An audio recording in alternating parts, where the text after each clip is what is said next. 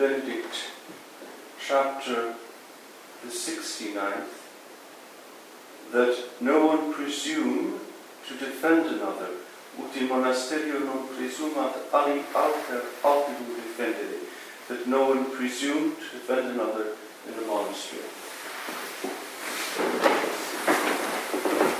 Care must be taken that on no occasion one monk presume to defend another or to take his part, even although they be connected by some near tie of kinship. Let not the monks dare to this in any way whatsoever, because therefrom may arise the most grievous occasion of scandals. If anyone transgress this rule, let him be very severely punished. Let thou, O Lord, have mercy upon us. Thanks be to God. Our Father St. Benedict would defend above all else the unity of the monastic family. We begin today a, a series of four chapters on fraternal life.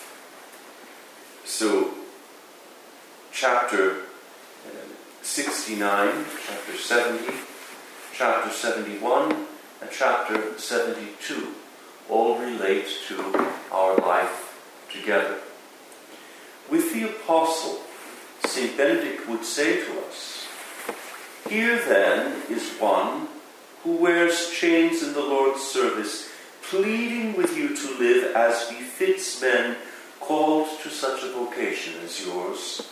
You must be always humble, always gentle, patient too, in bearing with one another's faults, as charity bids, eager to preserve that unity the Spirit gives you, whose bond is peace. The words are those of St. Paul, but the sentiments, the doctrine, is that of our Father St. Benedict. You must be always humble, always gentle, patient too, and bearing with one another's faults as charity bids, eager to preserve that unity the Spirit gives you, whose bond is peace. Ephesians 4 1 to 3. The devil seeks by every means to destroy the unity of the monastic family. The devil is the enemy of all family life. Why is that? Even of uh, the family founded on uh, holy matrimony, especially the family founded on holy matrimony, because such a family is an image of the Most Holy Trinity.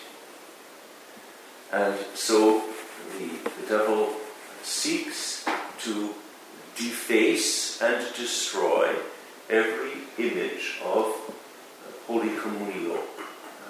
That is a reflection of and a participation in the charity of the three divine persons.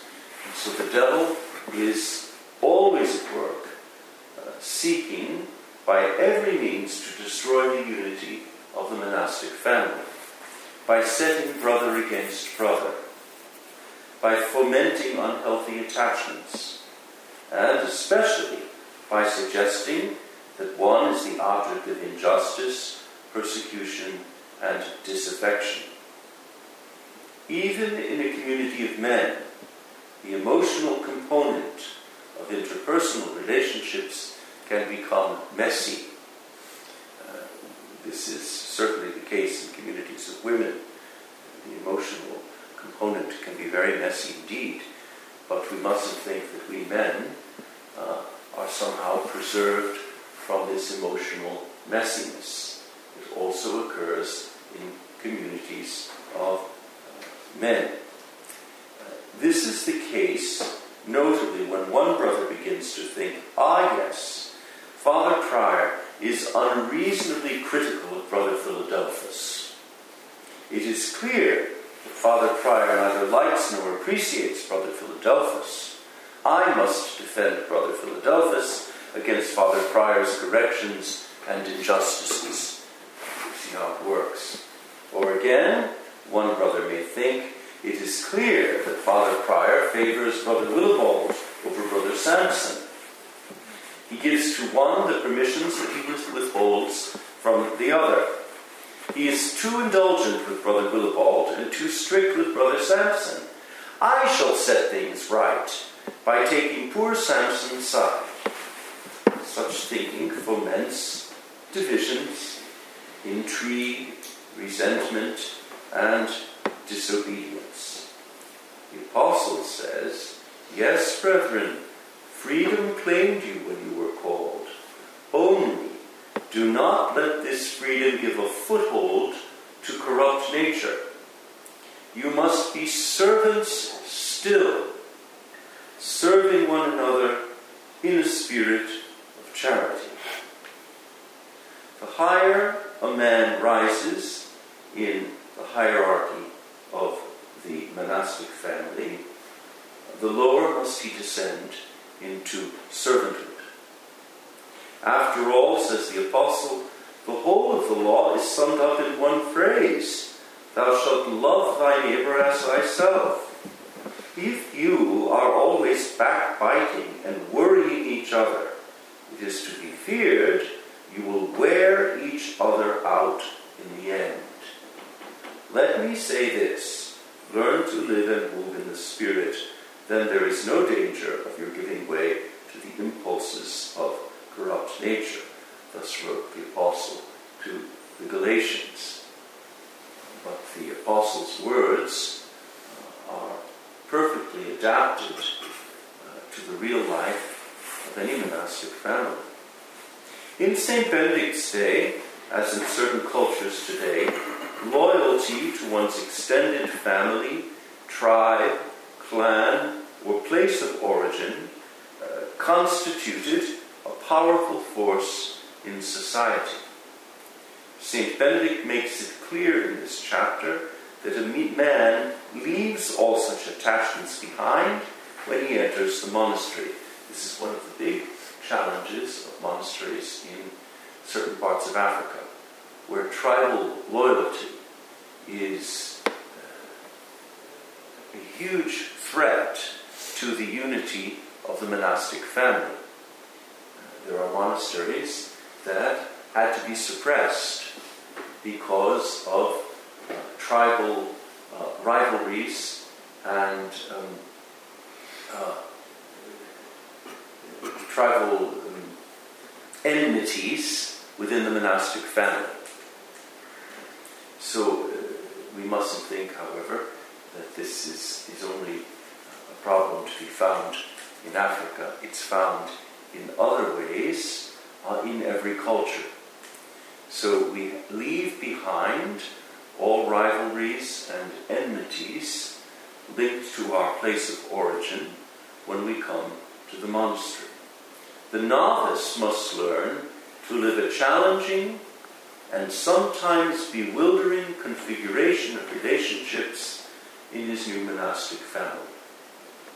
In chapter 72, St. Benedict will say, Let them most patiently endure one another's infirmities, whether of body or of mind. As new men arrive from various backgrounds and cultures, even the professed monk must constantly adapt to the ever changing composition of his growing monastic family, seeing in each new brother one sent by Christ.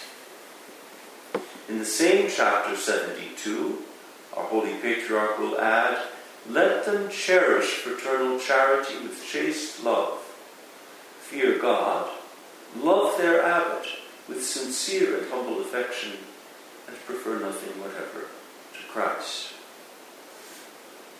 The choir, the refectory, and recreation are three places in which one may be tempted against charity. This is remarkable because these are precisely the three venues in our life in which we are called to charity in unity in the most visible or striking way. One must learn to unmask the hateful suggestions of the devil and to combat every poisonous thought against charity, especially, I repeat, in the choir, the refectory, and recreation. This spiritual combat is the cost, or I should like to say the price, of our unity. I shall never tire of repeating to you that charity makes for unity, and unity is what makes a monastery fruitful. The tragic sterility of so many monasteries can, in nearly every instance, be traced back to a breakdown in fraternal charity. Thus does St. John say, This then is how God's children and the devil's children are known apart.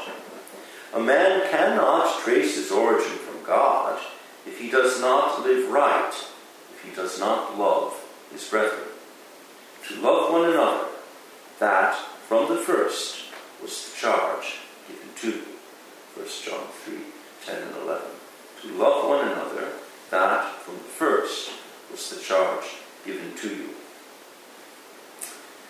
The source of charity, then, charity, unity, fruitfulness, the source of charity, the source of all virtue, uh, is found in prayer. The monk who withdraws from the beautiful struggle, as the fathers call it, the beautiful struggle of prayer, will soon find himself without the supernatural resources, grace, that fraternal charity requires. To this end, that is to help each of you in the beautiful struggle of prayer, I'm giving you a copy of St. Alphonsus's magnificent little treatise on prayer. I asked Father Subprior to order some copies for us. I don't know if you've read this little. It's, it's a compendium of patristic teaching, really, on prayer. It's a marvelous little book.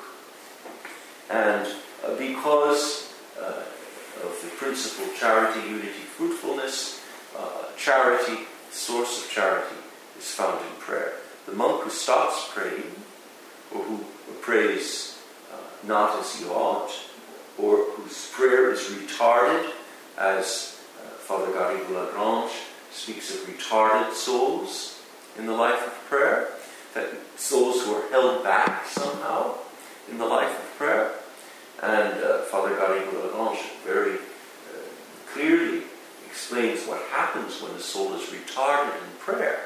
Well, then um, there is a, a, a, a closing, uh, the soul is closed increasingly to grace, and where there is no grace, uh, charity cannot uh, be lived, and where charity is not lived, there will not be unity, and when there is not unity, there will be sterility. So we have to kind of go backwards fruitfulness, unity, charity, to prayer. And uh, I, I, have long um, uh, marveled at this little work of St. Alphonsus, and some people kind of sniff condescendingly whenever you suggest they should read St. Alphonsus. They think, oh, you know, this, this 18th century Neapolitan, what can he possibly have to say to us? Um, of course, that's, that's a very offensive and insidious form of intellectual pride uh, to sniff condescendingly the doctrine of the church. So we don't do that. Um, so this this uh, little book, I mean, it's a copy for each one of you.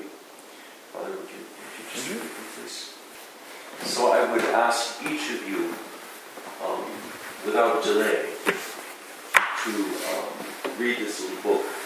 And the reason I procured a copy for each brother is so that you can take a pencil and mark it up. And uh, let it be a, a book that will accompany you through life for the beautiful struggle. Because uh, the devil tries by every means to get a monk to stop praying. If the devil can get a monk to stop praying, then he can, he can begin to wreak havoc in the, in the monk's life and in the the life of the community. Uh, because, as I said, prayer obtains grace, grace opens the soul to charity, charity makes for unity, unity is what makes a monastery fruitful. So, um, I ask you without delay then, uh, today is Sunday, you have more time for reading. Uh, read this little book, pencil in hand. And uh, you can write your, your, your, your, name in front of it so that it, it's your own little copy to your personal use. Um, uh, and uh, I think you'll find it very, very helpful. I know that I have. There was a point in my life when I was um, engaged in the, the beautiful struggle of prayer. And this book, in a very uh, dramatic way, uh, and this book uh, by St. Alphonsus came to my help, and I considered it providential that I, I, I discovered it. So I, I, invite you to read it, uh, because there's not one man here who will escape the beautiful struggle of prayer. May not come at the beginning, but it will come at some point in your monastic life.